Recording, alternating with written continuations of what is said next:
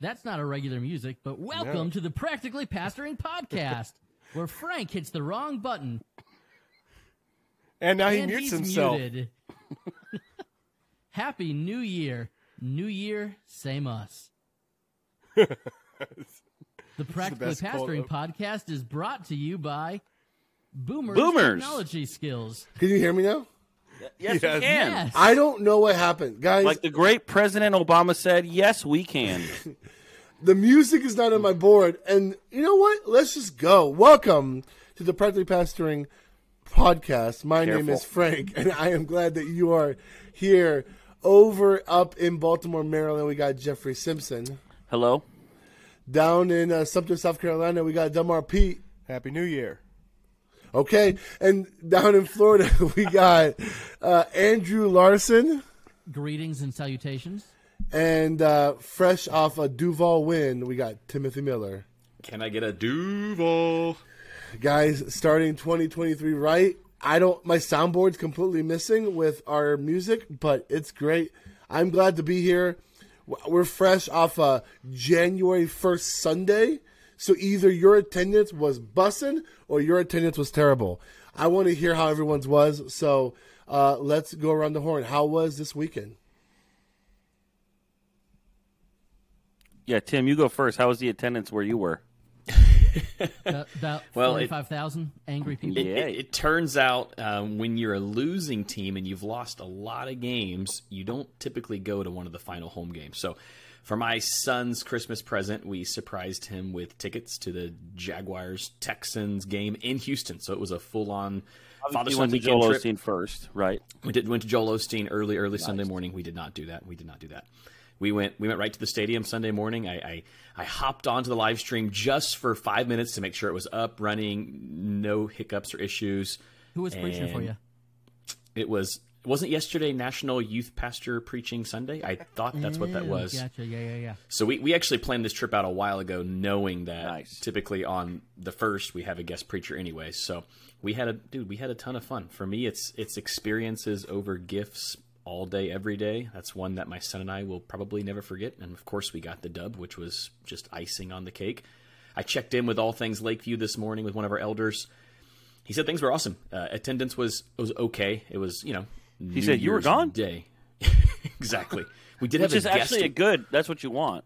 I- for sure. We had a guest worship leader, which was really odd because we haven't had that in a long time, and I wasn't there. So our worship team actually set the whole thing up so they could give most of the team the Sunday off, which was kind of cool. And he did a great job. Like I checked the live stream, I was like, "Wow, this kid is incredible." He did a phenomenal job. I reached out to a buddy of mine at Harborside, and he had a member on his team that was able to come over and help us out yesterday, which was really really cool. So all in all, at Lakeview, great Sunday for Duval. It was a great Sunday, and we've got another big game coming up this week. Listen, not to take away from the Jags, but man, the Houston's look rough. Like it was beyond bad. Like their fans Oh were gosh, chanting "Sell the team." I I had to stop cheering because I could just see like the anguish on everyone's heart, and I was like, "Oh, this is bad." I didn't stop cheering though. I'm not gonna lie. I was I was pretty obnoxious. Well, my Sunday was pretty normal. Uh, I led more things than I've been leading in the last uh, few months because people were taking a break or something. So we kind of like so Christmas morning we did have a gathering. Andrew, you're welcome. Um, and I'm that really was proud of you. Thank you. Thank you, thank you, and so is Jesus. Um, it was really low key uh, on Christmas morning. It was just me and like I had a circle of chairs, and there was like maybe twenty five people, um, and we just sang songs, and I just did like a devotional on the songs. It sounds Uh, like youth group, bro. It kind of was, yeah. It was kind of like a lot of people were really positive about it, though. They really liked it. Um, you know, it was really laid back. The kids were in with us. I was talking with the kids and kind of asking questions. It was it was a lot of fun. It was a lot more like a small prayer gathering than like a service. Well, yesterday was kind of like in between that and then like a normal service. So we did have like you know lyrics on the screen and a live stream, but it was still a little bit more low key. So we started a 40 days of prayer um, series that our denominations does at the beginning of every year. I wish they would start it on the second Sunday of January, so you could really like launch it. But it always starts this first Sunday and then it goes for six weeks. So the the advantage there is like I have like a very very rough uh, skeleton um, sermon outline for the next six weeks, which is kind of nice. but we're basically just walking through the Lord's Prayer for six weeks. So um, that's a really easy outline. So yeah, we our attendance was um, was down a bit, but we tend to be smaller churches in small towns. A lot of times are the churches that people go visit other family members from, and that tends to be what happens to us around holidays. Like uh, a lot of people go to their fa- other family in some other place and go to church with them. So um, it's all good. I took all the Christmas decorations down on Saturday on New Year's Day in the morning, and it was sad because I came back in on Sunday and I was like, "Aw." But yeah, so we're into our kind of regular winter schedule now. So it was a good Sunday overall. Oh, and the So kids we- were in with us, and my my uh, baby daughter was obnoxiously loud while I was preaching. We we also did the service on Christmas Day. We did everything in our fellowship hall, and we typically do food after the service. But we said, hey, service starts at ten. When really service started at ten fifteen, so everyone could make a plate, and we're sitting around round tables. And you know, if we're seventy five or eighty people on a normal Sunday, I think we were 44, 45 people on Christmas Day. So you know, 55, 60 percent of our congregation um, still came out, and I had multiple older people tell me that you know they wouldn't have seen another person on Christmas, and so they're so grateful we got to do Christmas together. But it was twenty-ish minute sermon, um, "Joy to the world, go tell it on the mountain," and that was it. I mean, we we didn't start until ten fifteen. We were out before eleven, so Nice. that was kind of the the plan for Christmas morning. On uh, New Year's morning, uh, yesterday. Wow, that was only one day ago. Uh, we were kind of expecting a lower group. It was a bonkers weather day. I mean, fog so so thick you could barely see the car in front of you on the way in, and yet we had, um, you know, all, you know, 85 90 percent of our people. I think we were kind of surprised by how many people were there. We started a New Year's series that Tim and I worked on years ago, and I had preached it at our same church in August of 2017. Only it was not themed for New Year's back then, so you tweak the illustrations and application just a little bit, and suddenly no one remembers that the exegesis is exactly the same as it was five and a half years ago. So we're we started a three week Sermon on the Mount series, which is not long enough to cover the Sermon on the Mount, but we have a guest preacher coming January twenty second. Nice. So we've got this for the next three weeks, and it was it was a good Sunday. I think we were kind of expecting, uh, oh, there's nobody here, the weather stinks, and you know the parking lot's going to be empty, and that's not what we had at all. So it was exciting, and now I'm tired because I've had to work Christmas Eve, Christmas Day, New Year's Day. Oof. Well, uh, yesterday, church for us was we were actually up. It was, or I should say, we were at least a strong on par, if that makes sense. Uh, what was really neat is there was a former student of mine. I met him probably six, seven years ago, and now he is at Southern Seminary, and he's getting his master's there. He came back and preached Sunday. And when he came, it actually brought a good bit of people, um, people in the community and guests to church. Because one of my views is like, if you're ever going to bring in a guest speaker, let it be somebody that would actually bring your attendance up, you know, because they have in- they have peak interest. And he came and uh, he really brought it. We um, we're doing a two part series. He wrote this past week's. I'm writing this coming week's. This past week's was on sin entering the world because we're talking about resolution. How the the biggest resolution that mattered was Christ's resolution to come save us, and then he he volleyed it to me. Next week I'll be in Romans chapter five, just as trespass entered through one man. You know. Through Christ, we get new life. So th- uh, this past week was a pretty solid week. All of our programming didn't start back as far as children's ministry, you know, small groups, uh, kids ministry, uh, students, all that didn't start back yet, but we still um, they turned out for services. So Well, uh, this past Sunday, Christmas Eve, I think you know we had we had a couple services all normal. I preached; it was fun. Um, I, hel- I held a baby on stage, which is very risky. I used my godson as an example of like the presence of Christ being there all the time and us not realizing it. And I could go listen to my sermon. I think it was really good. But uh, what actually happened New Year's Day, New Year's Day was the one time Mark Dever would look at my church and say, I like it. Because we had all of our campuses, uh, all of our other, ca- all, like, all the campuses but one were closed down that day. We had one, the, our largest campus open, and we only had one service. Because we thought, you know, New Year's Day, like Jeff, people are traveling. Like, you know, I think, I think, um, what what Jeff is saying is more of like when you're up north, Yeah, churches maybe all that's those true. all those Peop- sinners were out the night before. Nothing. I don't know. Maybe people are going south, like they, like they're going to see family in warmer climates and stuff like that. So therefore, uh, we assume like a lot. You know, you know, we're gonna have low attendance on New Year's Day, especially because it's on New Year's Day. So we are like, hey, let's just have one service at one campus, everybody under one roof. We have one location that can see a thousand people. Let's see what happens. And so we did, and I didn't preach. It was actually our um, current um, interim pastor who preached, and um, man, it was full. Like it was, it was great. Like uh, I don't know. It was just really neat. Like I wouldn't say there's a thousand people in the room, but there were several, several hundred where like it was uncomfortable to try to find an empty seat. It was just a pretty cool thing. That, pretty cool thing to see. And I wouldn't, I wouldn't talk about it in a braggy way if it wasn't like a super cool thing to see. Um, it was fun. I got to service host. I got to do the announcement or a meet and greet in the beginning, and then I got to uh, do the offering at uh, at the end of the service. But uh, it was As a uh, campus pastor, isn't that what you do most Sundays? yeah. Did, did you stand in the cool. lobby we tried to have. I, I didn't hold the door, but I did stay in the lobby. We were just trying. I mean, I think because all of our campuses were together, we tried to all have a little bit of presence on the stage at different times. Um, so it was cool. Like all the all the campuses were represented. The band was even like mixed, and it was it was a it was a really cool thing. So it was a fun service. Uh, once in a you know every couple year type of event. It was just really neat. But The hey, whole room is great for momentum, isn't it?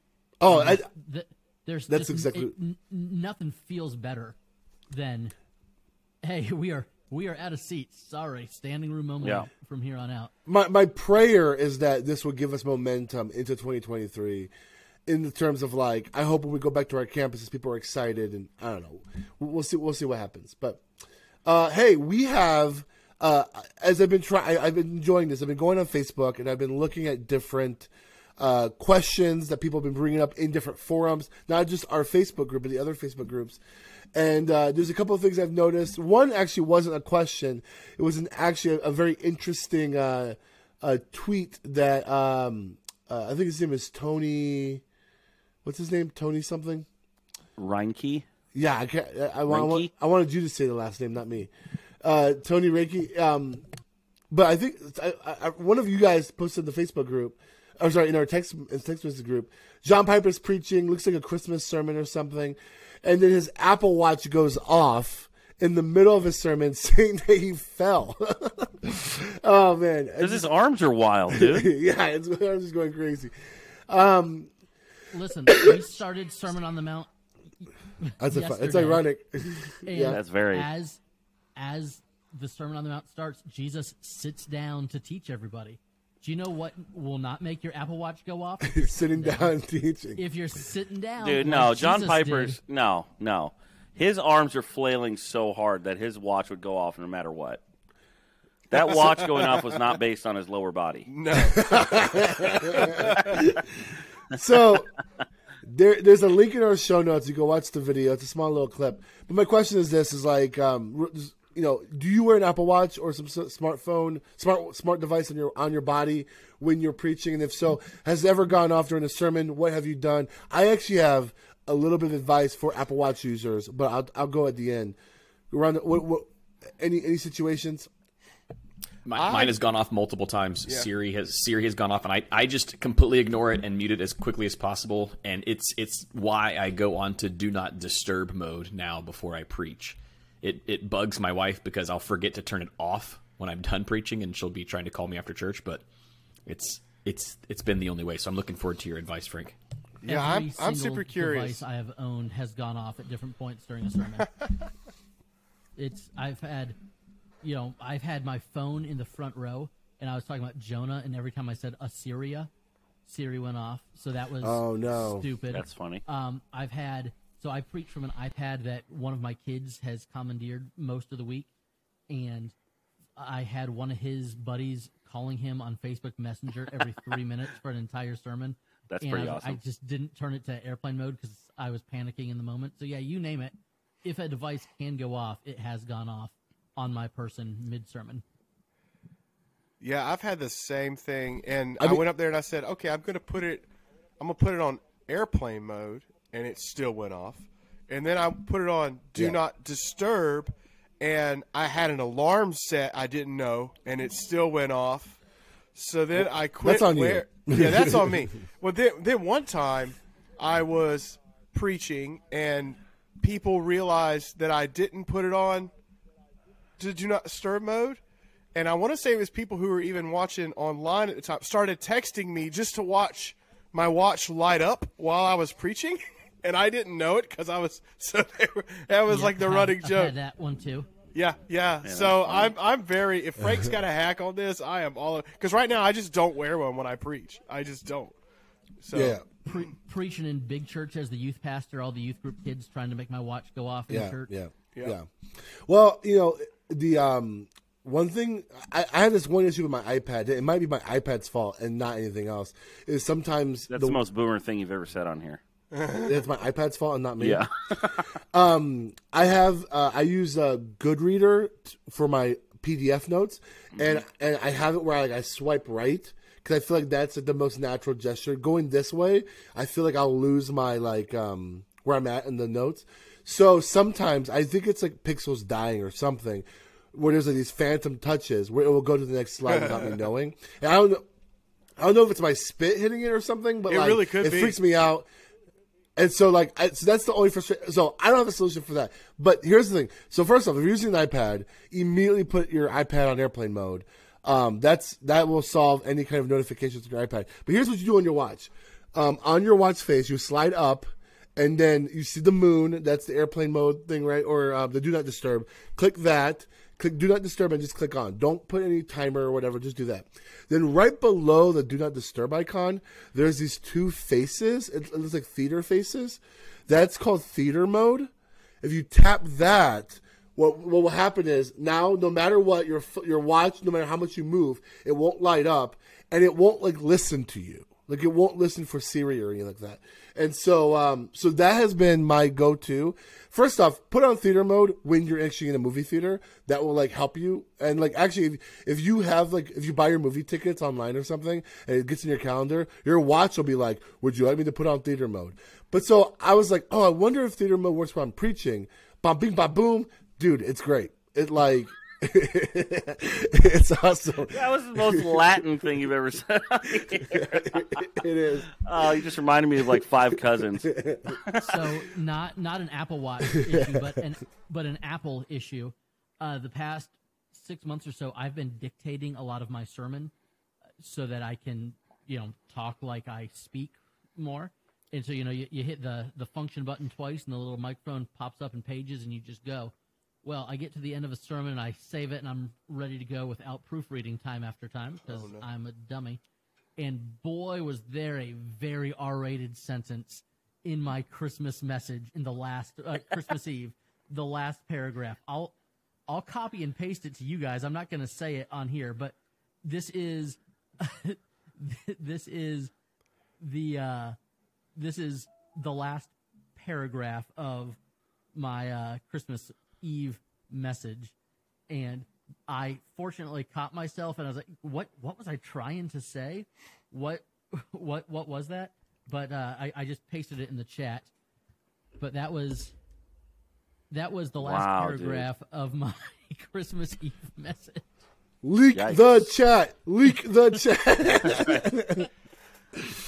oh, Well, man. I don't wear an Apple Watch, so I have no opinion on this, and I refuse to That's get funny. one because I think I'll get addicted to it. Um, but I think the thing with Piper is pretty hilarious. But one thing I will say is I have uh, created custom focus modes in my phone, Mm, that's good. um, which you can do. So I have one for Bible reading, and I have one for church. So the church one is uh, activates uh, from 6 a.m. to noon every Sunday, and then when I'm in the like the geo circle of the church building, uh, and it just goes into do not disturb. And then my Bible one um, This one, let's see. I'm going to tell you what it does.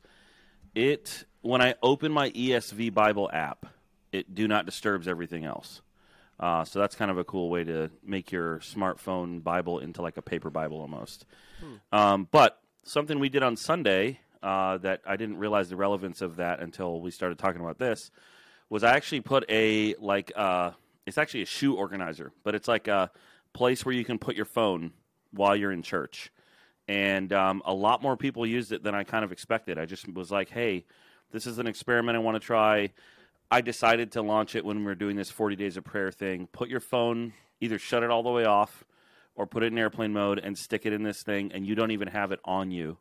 Um, and a bunch of people did it. I did it, and I really liked it. So uh, hopefully that's a practice that's going to continue for us. A little bit of a digital fast while we're in church, I guess. That's, so that's that's a cool idea.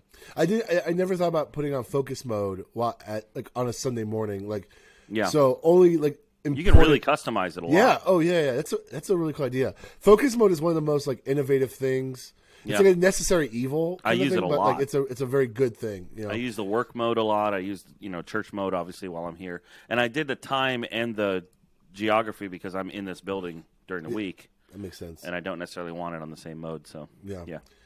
Um. All right. Well, uh, there, there's your tips and tricks. Uh, I'll put the link in the show notes. You can see John Piper freak out about his Apple Watch. Oh, can I say one thing about this? What's hilarious to me about this clip is he's like he he never like his preaching voice never changes. He you're on, still you're think that's like his voice. That is yeah, his voice. I was like, It's wow. crazy. So like when you talk to him about sports and he gets passionate, does he just sound like he's preaching? That's hilarious to me.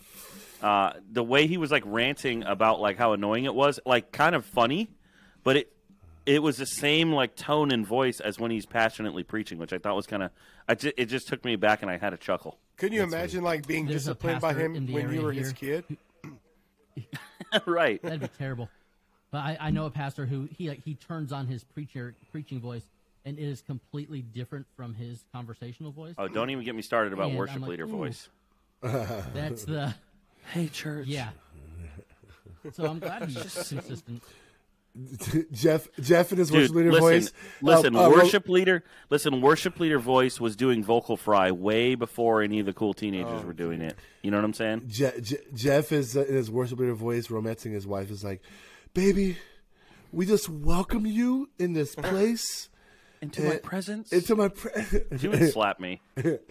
Anyways, um, all right. Speaking of He just, worship, he just quotes the end of my Christmas Eve sermon tour. Oh my All right, let me uh, read to you. This is okay. So the actual post is a little bit longer, but I um, I kind of abbreviated a couple sentences to make it as as uh, all the context we need. Okay. So this he, posted this in our Facebook group. This is a- in our group. yeah, this is in our group. Matt Matt posted this. Yeah. We we have seen a huge increase in families over the last eight months, and so this is typically a church that does a lot of traditional worship. Hey, congrats, dude. Yeah, this is that. huge. Yeah, a lot of a lot of families. That's great. Someone stepped up and volunteered to take our worship team to a place they could only imagine and only dreamed of. With that said, a few of the other folks are starting to come up and share that they really wish that they did more hymns. We do at least one or two a week and rotate 10 to 12 really well known hymns. I really don't want to push them aside or feel they are being no- ignored, and I don't want to them to get frustrated and leave. We are starting a this is interesting. We're starting a weekly Wednesday hymn sing night and are going to split the worship team off that will that we will call the traditional team that Oh, will don't lead do it, Matt. once a month on Sunday morning. The team will do three or four hymns and one contemporary. I am also making sure I take the time to talk to each of the individuals and share my thoughts as well. Other than these steps I've taken, do you know uh, of a way I can make sure that the hymn crowd is feeling heard, but also for them to understand that this is the direction that we're going uh, and feel the Lord is clearly leading us towards. So, uh, used to be a very hymn only church or hymn strong church. A lot of new families are coming. They're trying to make more contemporary music kind I create a solution. So I get, my first question is, um, I've never been in a church that was super hymn only that went into contemporary. I've always been in churches that were contemporary that like slid a hymn every so often. Have you ever been a part of a church that went through that transition of being more traditional to more contemporary? And if so, what works, what doesn't work? How do you care for the older crowd? And then my uh, one thing I've been thinking about also is, is this conversation going to happen in the next twenty years? Like, you know, like I was thinking about this. The in twenty Dude, years, we're gonna start being cantankerous about music about then. So yeah, it's gonna Oh happen. yeah, yeah, we're gonna be like, I where- want more passion songs. bring what back- happened? Where's Matt Redman? All right. Anyways, um, uh, what do you guys think? What are your thoughts? I, Well, my I gave chur- mine away a little bit, so you guys go first. Well, my first church I was in, we were started out. We were a hymn only church, right? And we wanted.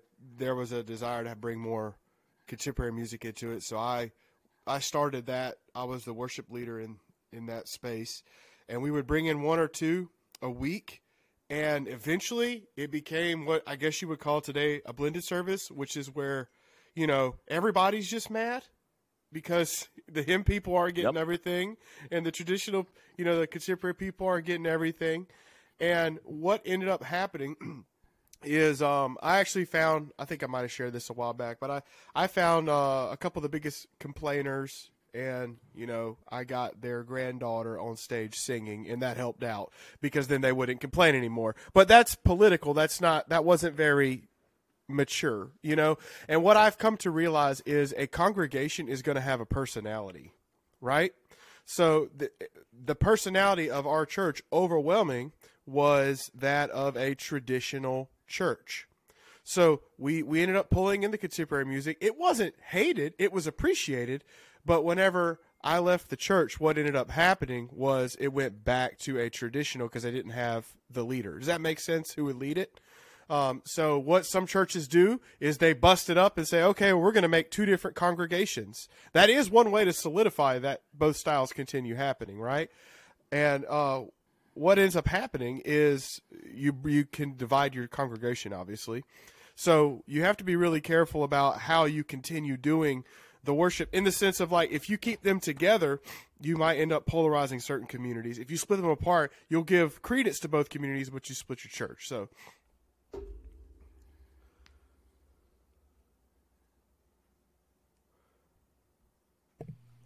Well, I uh, I grew up in a little bit of a, a fundy scene, so came came out of that that like you know worship wars movement. Went to a Southern Baptist church in my teenage years, and so saw them kind of you know take the blended approach where we would occasionally have that was back you know you had Sunday morning and Sunday night church, and once a quarter we would have a, a Sunday night hymn service, and it was a hey here's the hymnal and I always played uh, Stump the Worship Pastor because you got to pick the hymn, which was pretty cool. So I would find the most obscure hymn I could possibly find and then ask our worship pastor to sing said hymn from stage. It was pretty awesome.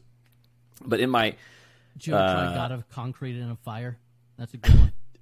I would just sc- I would go to the back of the hymnal. I would look for anything I had never heard of. And growing up in the church, I heard of most of them. So if I hadn't heard, of it, I was like, I know he hasn't heard of it. So, it when was- you it was raised your hand, did he like roll his eyes and go, "Tim"? Yeah, he stopped calling. Like he knew, and so like like a year That's later, so he actually publicly said, "Hey guys, this is this is not stump the worship pastor night. We're just And he here to looked sing right at you. hymns." for sure. I, I thought it was the best game ever. But in my in my church experience on staff, we haven't had to deal with this a ton. But at Lakeview, we do have quite a few who really love hymns, and our worship team knows that. So you know, we we try to to mix in hymns as often as we can. We've had a hymn Sunday before, and it was a ton of fun. Uh, we we just have fun with it. So I think it's a lot about knowing your your church culture, but at the same time, like it can't be all about that because that's how that's how church splits happen, right? And when when it becomes all about someone's preferences. So I think a lot of it is knowing church culture, and then we've talked about it before, but it's also a discipleship issue. Oh yeah.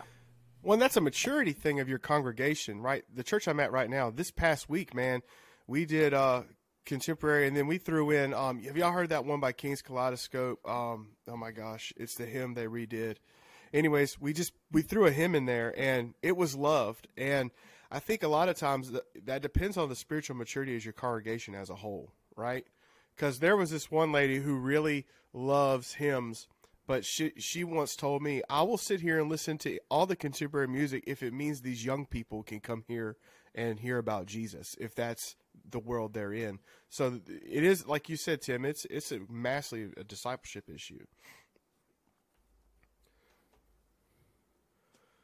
we had a lady leave our church maybe first or second summer that I was here, and it was because she she missed the old hymns, and our worship leader is is not a classically trained musician. He's a guy who before he was saved was out you know gigging at the home pavilion for my Florida friends here.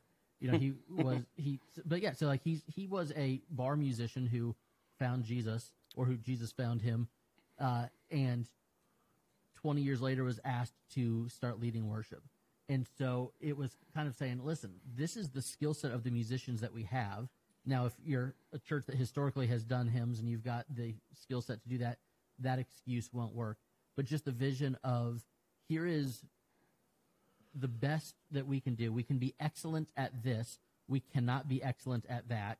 And we're not going to do something purposefully that we know will not be excellent and so we're going to lean into that. And then just the vision of this is what our church is. By the way, look at these real estate listings for churches in the area that are selling their buildings because they've closed recently. Um, and I, but I also think that we're getting to a point where we're going to see a resurgence of more liturgical churches and churches that are doing hymns only. Looking at well, you guys blacked out your stage and you put in the fog machines, and now you're closing as well. So I don't know that that argument's going to work for for much longer if it's even working anymore now. But I just it's got to be about casting vision for who you are and who you're trying to reach, and also showing a little bit of grace. Uh, there's a lot of stuff to say about this. Um, the first thing I would say is I think there's an exercise you could do, uh, depending on the, the maturity of some of the older folks that are talking about hymns. Well, first thing I would say is if they're all in their 80s and 90s, just wait, dude. Like, just don't make a big deal out of it. Um, but I, that's not where you're at. So one thing you could do is play, you know, have the worship team that you have incorporate some hymns in a style that they can play. And if there is still complaints, then what you have revealed is that this is about music style and not necessarily about content, which I almost guarantee it is. Um, so, you know, the rubric, Frank would know this from our days at, at uh, Bible college, would be content, structure, style. Content being the most important thing, the structure being secondary, and style being completely negotiable to the culture.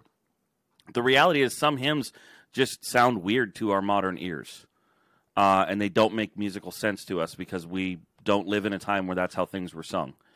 Um, and so, a lot of it is we're just not playing them on a harpsichord anymore. yeah, yeah, it sounds weird. The melody's weird. Um, it's hard. It's hard sometimes to sing, and I, I don't remember who said it, but I think it also matters the like who the church is. What's our culture of a church? Um, th- the main thing I would say from this that kind of piqued my interest in the original post was that there was kind of a. It wasn't explicitly said in the post, um, but it was basically like we know that m- more contemporary music is what attracts young families to our church. And that's where I would say, man, don't go down that road. Don't mm. connect those two things. Make music style is a non issue for evangelism. As soon as you make it an issue for evangelism, I think what as soon as you start to say, well, if we don't do this style of music, young families are not going to show up. The reality is young families are important or else your church is going to die at some point. That's true but the way that the that people are attracted to and stay at your church if you if you use this as a reason for why you should move on to different style of music i think you're planting the same seeds that you're dealing with the fruit of right now because what these if, if there are older folks in your church who are grouchy about wanting their style of music and you're saying to them well in order to get new people we need to do this style of music those new people who show up are going to be discipled in that same atmosphere of I get the style of music that I like. And so I think you're making a long-term mistake for a short-term goal. So what I would say to you is just style of music is just a non-issue. Don't make it an issue of your vision for the church and and I say this, I lead worship every week. I'm I'm a musician. I love music, blah blah blah. But like in the church, it style of music is just not going to be an issue. And I think the way I would try to disciple my older folks who want hymns, because like I like the music I like too, right? Like there's some music styles that I put on in the car that are very nostalgic for me, and I like them. And there's nothing wrong with that.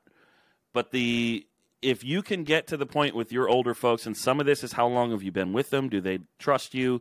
You know, all that stuff. If you can say, hey, the opportunity for you right now is to display the kind of maturity that would defer to the needs and wants of others that you want to see these young people display at some point down the road. Um, now, I, I don't think you're wrong to mix in hymns. I think the reason you mix in hymns is because the content of the lyrics is so good that you don't want to get rid of it. Right now, there's a lot of hymns that are that their theology is terrible and they don't stand the test of time. But that's the same test you should apply to any music, no matter what style or genre it comes from. Do these lyrics stand the theological test of time for us? And if they do, then let's think about using them. Can the congregation sing this song? Can our music team do this song well enough that it's not distractingly bad? Um, do we do we does it seem like a song that everybody enjoys? But I think the discipleship issue. I've said this quote before: a mature Christian is easily edified.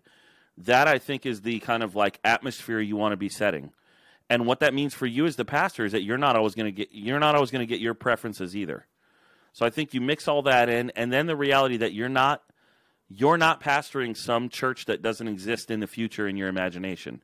You're pastoring the church that's full of real people right now.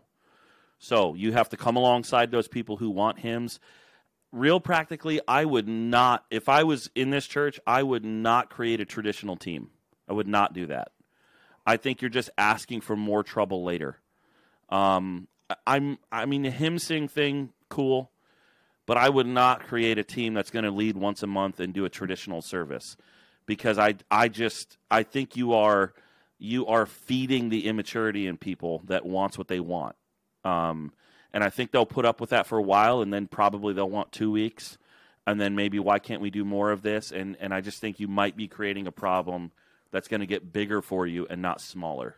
So I know I threw a lot at you there, but that's kind of where I land on this whole thing. Jeff, that quote of the about the. is- Oh, so I said, Jeff, that quote you just said about the mature Christian easily edified, that could be the best quote for today, in my opinion.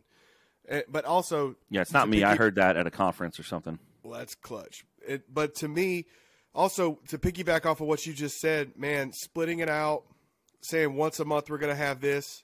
Now the people who don't like that can identify once a month they don't want to go to church, Right. and it's it's just polarizing it, in my opinion. I mean, I could be wrong, but I think that's it's. It, And I think you're making the music style the middle of. You're making music style sort of the center of, like the conversation, and it just doesn't need to be.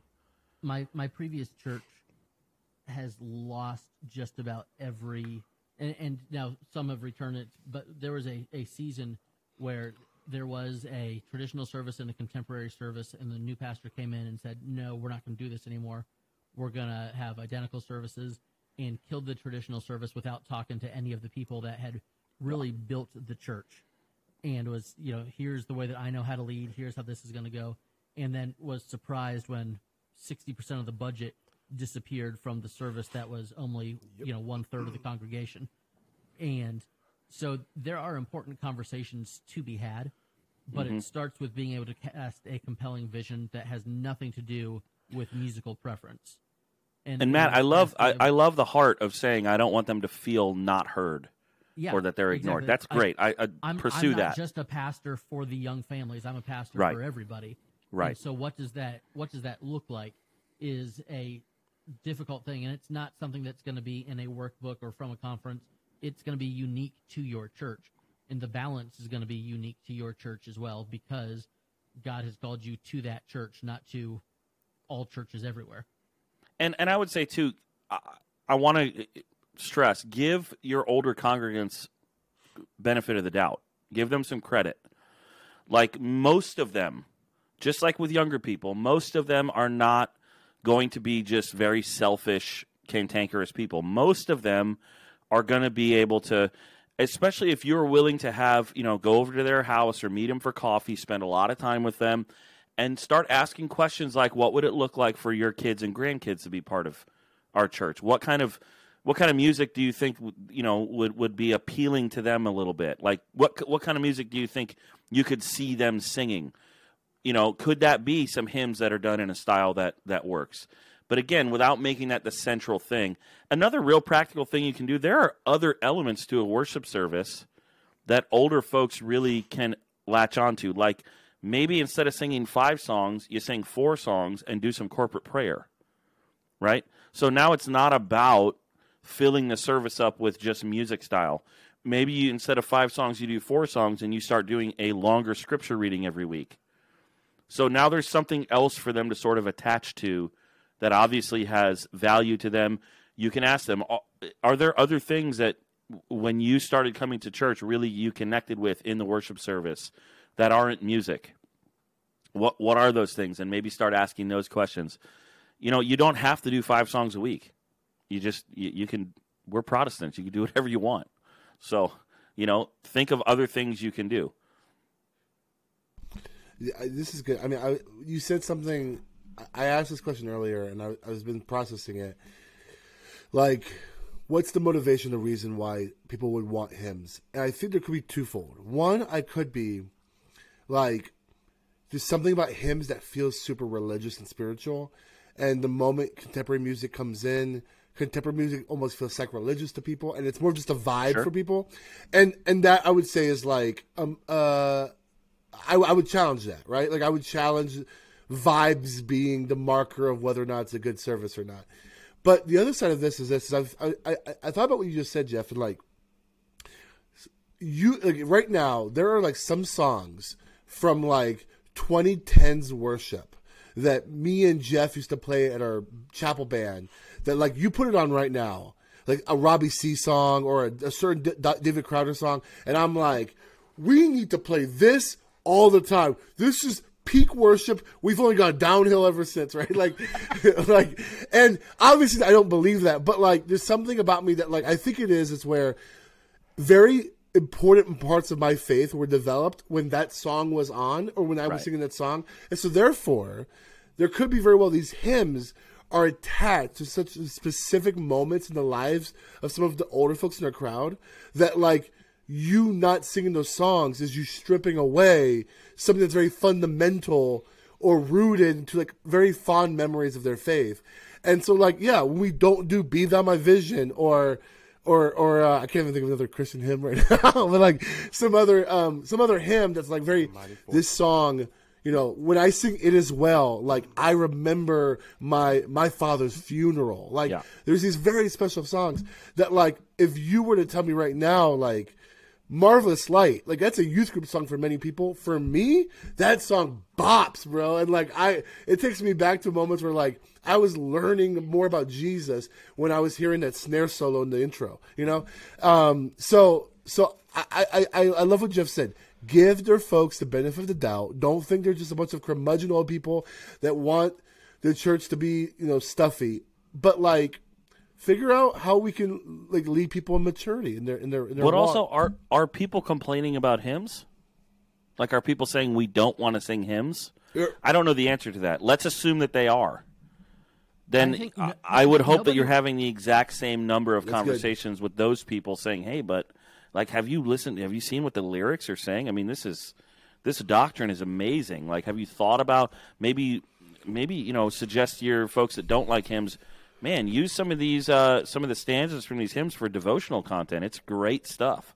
So I would say just have that discipleship in both directions, and for yourself, right? Like you're you're one of the members of that church too, yeah. and there's going to be things that happen and songs that they sing that you probably don't is not your preference, and that's fine nobody wants to feel like they are losing their church, especially right. if they've been there for a while. And so, Jeff, what you said about you know take the time to sit down, have coffee, that's going to get you so much more than choosing a song. You're going to get so much more buy-in from someone that knows that hey, I've got my pastor's cell phone number. I can sit and have a cup of coffee with him. I can go out to Village Inn on Wednesday night when you get free pie with any purchase, which is an Dude. awesome deal, by the way. Uh, I'm gonna have access to my pastor that's going to get you so much more buy-in than hey we played oh victory you know we played victory in jesus this week and we didn't play it right. well but we played it for you no getting to feel like no this is still my church it might not be the songs i like people might be showing up in polo shirts and shorts as opposed to the suit and tie that I like to wear, but it's still my church. So people want access to their people. Yep. Yeah. Um. Uh. And and you know what? Praise God for King's Kaleidoscope, Citizens. Uh, there's a whole album by Ascend the Hill that to me Yes. Oh my is the best version of those hymns. I mean, Yeah. that Ascend the Hill album. If you haven't, go on Spotify. Ascend the Hill hymns. That album slaps, dude. All right. There's But that's the point, dark- though. There's a whole group of people that think those versions of those hymns are absolutely terrible That's true. That's that's because true. because they're not the right style. You They're know what I'm saying? There's, yeah. there's a Jars of Clay album that was really probably they were just trying to record the you know fifth or sixth album of their record deal to get out of that said record deal, and so it's nothing but traditional hymns in the traditional way, and it is amazing. I don't remember the name of the hmm. album now, but Wow. I remember Check that out. having it in college. But it's a Jars of Clay hymns album that you will love, I promise. Last uh last conversation before we wrap up um hey it's 2023 i saw this in the facebook group. Someone was saying Inflation is rampant. yeah in- inflation's rapid someone was saying like hey uh, i uh i'm i'm talking to this board our, our board at our church and um half of them are very strict about not increasing our budget in any way. The other half is probably more flexible. But um I, i'm due for a raise. I haven't been given a raise. I, i've done a good job. And and you know, I feel like this is one of the conversations where like no no class in Bible college or seminary prepared you for this. Like how how do you if you're not the I mean, I guess it's a question for also senior pastors. Like I don't I actually don't know the answer to this. Like as a senior pastor, when your boss is the elder board and Jesus, how do you ask for a raise? Um but but like also if you're in the number two chair, you're a youth pastor, you're associate, you're you're a campus pastor. How how do you go about asking for a raise in a church where like you know uh, is there a risk of them going to be asking you like okay we'll give you a raise but first how much how much are you giving every sunday? Like are, are, is this are these questions unethical? Like uh, like what, what's happening there? Like how, how how would you go about encouraging someone in the process to to to, to say that they deserve a raise Man, I think you just you tapped on something. I would say first ask for a raise before. Uh, don't don't ask for a raise right when you need a raise. When you are getting hired is the time to ask for a raise. Say, hey, uh, this salary looks good. Can I expect a three percent cost of living raise every year going forward? Can I, you know, what? Have that conversation when you're getting hired, so that when you're revisiting the conversation when it's necessary, it's not the first time it's been talked about. If you've been at a church for four years and you haven't gotten a raise, and well, then you know you should really be talking about eight or ten percent, not a three percent, and that's a very very different conversation. We were in a situation where uh, a couple years ago, some some other staff members were getting a raise, and uh, I I told our elders, hey, d- don't give me a raise this year, but let's put in the minutes that starting next year.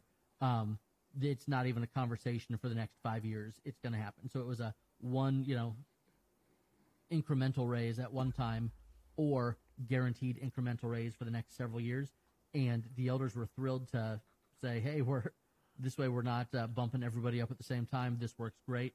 And Yeah. for the next several years, I don't have to have that conversation. Yeah, I think a couple things I would add to is like if you are beyond that point and you're already here and you're like I haven't got my raise and everything, the first thing I would do is inventory your own finances that you currently have to make sure that you're not spending unwisely, make sure you're giving faithfully because those are some things that make first of all, that's just prudent for us to do. If we're going to ask for more money, are we stewarding the money we have now well, right? But also, these are questions that they may have the right to ask us if we're asking for a raise. Second of all, before I would just walk in there and ask anyone for a raise, I would ask someone who you trust in the church, who possibly has a lot of authority in church and who understands the nature, the culture, the personality of the church real well. I'd pull them aside and say, "Hey, I want to talk to you about something. I feel like I, I, I'm looking for a raise. My finances are in order. Walk them through where you're at and get their feedback first, right? Because what that's doing on a couple things is this. First of all, it's, it's giving you some external accountability, which is a helpful thing to have, um, and also getting their view. Second of all, if they believe that you do need a raise, it's it's helping them buy in. So that way when you do have to take it up the ladder you've already vetted with other hmm. people. So there's influence on your side. This isn't to be negative. This is because we're trying to help people understand. And, and th- third of all it's it's allowing yourself to be a little bit vulnerable when it's not in a public space, right? Because when somebody's punching back at you, why you need the raise, why you need the raise, like, and there's like five people on a committee asking you, it's real easy to get defensive or to shut down. But if you're sitting down with someone who you trust, who'll speak truth to you, and they're asking you all these hard questions, it's it's very helpful, right? Because it helps us get our own mind and heart in order. So I think uh, when it comes to asking for a raise, start with deep inside and work your way out, right? Start in my heart, then go to my finances, then go to one or two people exclusive who can guide and who have connection with the church. Then I would present it to the board or the personnel committee that you need to. I think this should also um, play hand in hand with your, your annual reviews and, and the budgeting yeah. process. This should be an annual thing, which is a culture shift. At Lakeview, we, we didn't we didn't do any sort of staff raise for I don't know seven eight years. And over the last three and a half years, it's become part of our annual process. We we do reviews, we take a look at the budget, we look at cost of living, and we also we have several elders who are real keen on stats and data and figures, and they pull all and, and Lifeway Research does all the work for you, so they know exactly how much you should be making, or at least a range for your church size, et cetera, for everything. So if you ever need that data, Lifeway Research has all of that. So, for example, this year, I had an elder reach out to me. Hey, Tim, we're, we're having an, an executive session at next month's elder meeting. Um, how are you doing? How is your family doing? Can you pay your bills? Like he just flat out asked me, and I, I told him yes and no. We, and I, I just said this is where we're hurting in this area. We you know we could use some help here. He took that to the elder board on my behalf. They pulled out the stats and the data and the figures and for senior pastors at a church the size of Lakeview, and they saw that I was well below average. They they bumped that up to average with room to grow. I thought that was a, a really cool experiment for them to do, um, and I I was very very appreciative of them doing that on my behalf. Now I know the question is how can you ask about a raise, but I'm just saying it has to start somewhere. So this conversation will need to happen that way it can be part of the process on an annual basis for all of your staff. So we were able to give a, a 5% raise, I think, across the board for all of our staff, just and that barely covered cost of living. So hopefully this can become just a, a natural conversation for you on an, on an annual basis. But like Tim said, Lifeway has stats out there for anybody to access. I think PushPay has stats out there um, yeah. for you know you you name the job title in the church demographic denomination. There's there's stats out there for it. Is it is Dan Keaton his name? The guy that does the the youth ministry. Yeah, that sounds right. Every Thanks, year. Dan. And uh, that's it's such an invaluable resource. And sometimes you're you know, um, you you need to know: Are you asking for a raise because you got a buddy that got a big fat raise, and well, you want a big fat raise too? Um, but is that the outlier, or are you within the normal range? You, right. You need you need to know where you stand before you before you're asking for something. And sometimes your church isn't in a financial position to to do more. And so, okay, well, if you can't give me more money, I get that. That might mean um, I have a spouse that's going to need to pick up more hours. So, what days can I work from home to help with childcare? What days, yeah. um, you know, we always say we, we don't do the big end of year bonus because uh, we're giving you extra days instead and it would be wonderful if we were in a position where we could do both simultaneously. But guess what? A one week is two percent of an annual salary. So you want you want a two percent raise? Done. You get an extra week vacation. You, there's yeah. there's other ways besides uh, show me the money to have this conversation. Uh, Andrew's in his board meetings like, do you know how much they're paying Tim? why why am I not getting that? that that's that's Andrew's of, arguments. One of my elders was very very involved up there, and there's still a good relationship, so it's beautiful. Now I don't think I'm getting the raise that Tim got, but again, my church is 80 people on a good week. His church is 350 on a good week, so I probably shouldn't be. Sure. All right. Well. I, I would just say too, like the first time, if your church is not used to this conversation, it's going to be weird the first time just get ready for it. And obviously, you know, make sure you're prayed up and you're ready to go into that meeting. Humble, um, you know, you're one of the one of the members of the church as well. Yeah, you lead and you get paid, but you're also you're supposed to be cared for by the church, and this is the way that the church does it. Um, so just be ready for some awkward, you know, get ready to feel awkward if it's the first time. But what hopefully you can do is what uh, the other guys have been saying is set a new culture where it becomes part of an annual conversation that people expect, and so it gets less and less weird over time. But like like Dell said, have the awkward conversation one on one. Yeah, yeah. So that when you are having that awkward conversation, you know, you don't want to be fumbling. Uh, uh, I finished this degree. I, I, you know, I've got this certification that I didn't have before. You want to be ready to have your answers. You know, as you know, yes, cost of living, yes, experience, but you you want to know your market value before you sit down with the board and have that conversation. You don't want to be stumbling for answers for the first time. You need to have it well thought out and not necessarily rehearsed, but you need to you need to know why you need to know what, what value you are bringing in return for that raise when it's discussed. Mm. If you really don't want to have this conversation, then my advice to you would be join a denomination in which the district superintendent will directly email your board. That's hey, true. it's the end of the year. You need to think about the compensation package. Problem solved. Wouldn't it be so much easier if churches had HR departments? Um, maybe. I mean, Frank, does your church not have an HR department as big as you guys are? we don't have an HR department, but we have like a person on staff full time for the. Who's like the HR director? She, uh, I don't know how to. I Does don't. she just write NDAs all day long? I'm proud to say I don't think our church has ever given out an NDA ever. That's funny. That's funny. I'm just thinking in general, like these awkward conversations would be less awkward if there was like a third party, like it was HR department supposed to be, right? Yeah. Like, you know, and um no and skin in the game. yeah, and you could just say, hey, like this is. I, I like the idea of like saying if your church doesn't have a culture of annual reviews, and then saying, can we start having reviews so I can be, um, you know, judged fairly of how I'm doing and know how I can grow, and then can we base compensation based on that? Because if, if you're if you are trying to do a good job, you would you deserve to be compensated for that. So, all that being said, lots of good stuff. Hey, um, we got to dip out because I know Jeff has to dip out, but I uh, want to say thank you so much for joining us this year. We hope that you stick around as we have some fun stuff planned.